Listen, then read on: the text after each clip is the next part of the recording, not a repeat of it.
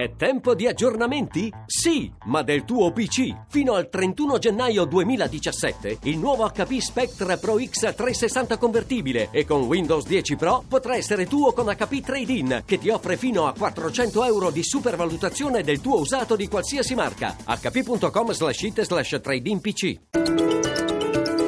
Radio 1 News Economy.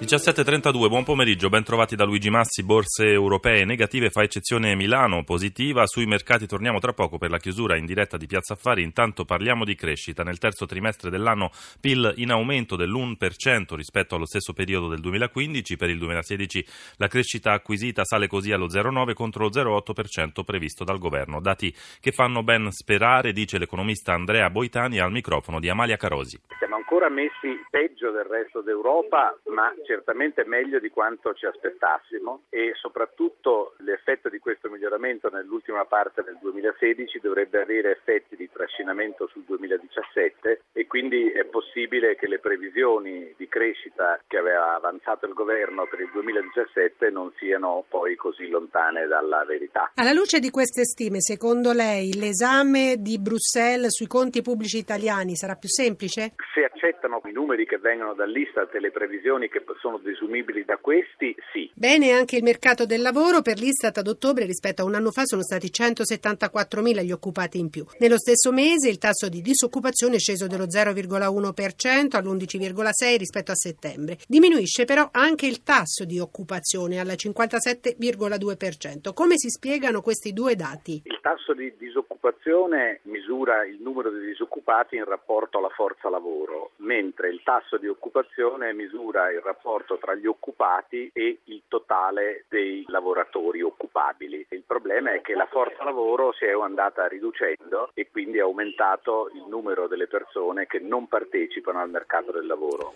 Cambiamo argomento, in arrivo nuove norme europee per l'IVA sul commercio elettronico, ci spiega tutto il corrispondente da Bruxelles, Gavino Moretti.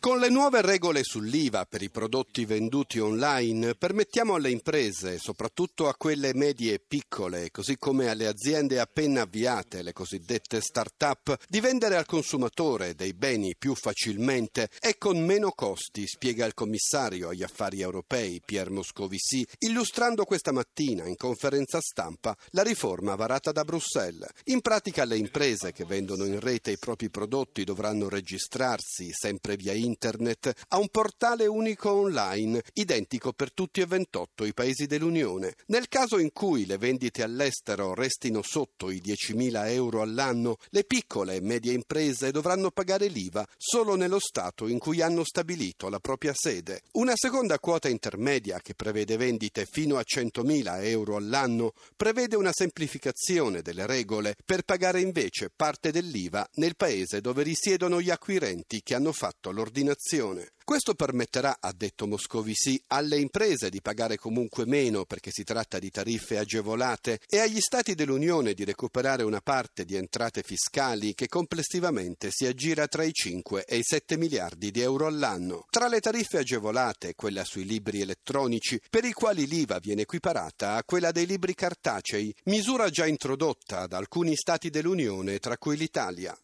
E ci avviciniamo così alle 17.36, dunque chiusura delle borse europee. Marzio Quaglino dalla redazione di Milano, a te.